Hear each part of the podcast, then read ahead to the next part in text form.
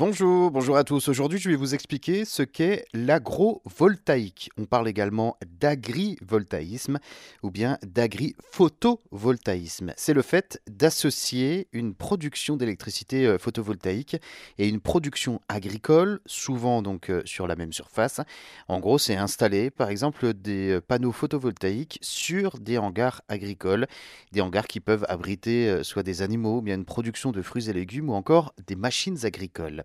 L'agrivoltaïque est né au début des années 80 au Japon et s'est développé au début des années 2000 en Asie, puis donc en Europe chez nous.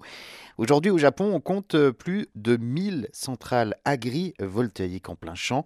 En Europe, hein, au début des années 2000, des serres photovoltaïques euh, font leur apparition. Une partie des toits des serres est remplacée donc par des panneaux solaires.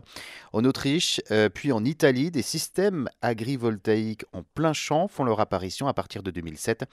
Ensuite, cela arrive donc euh, en Allemagne et chez nous en France. L'un des objectifs des systèmes agrivoltaïques est de préserver les cultures contre les intempéries ou bien contre l'exposition trop importante au soleil et de transformer bien évidemment l'énergie solaire en électricité. C'est une manière de lutter contre l'artificialisation d'hectares de terre destinés uniquement à l'installation de panneaux photovoltaïques.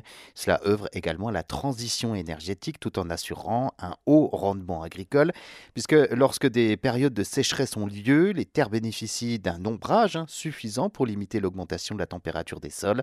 Cela permet également d'éviter de trop fortes pertes tout en réduisant la consommation en eau des terres.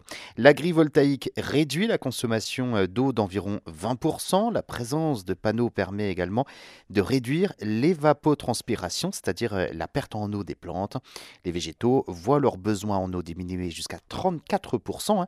D'autres expériences ont par ailleurs révélé que le rendement agricole était supérieur dans les projets agrivoltaïques par rapport aux cultures beaucoup plus classiques.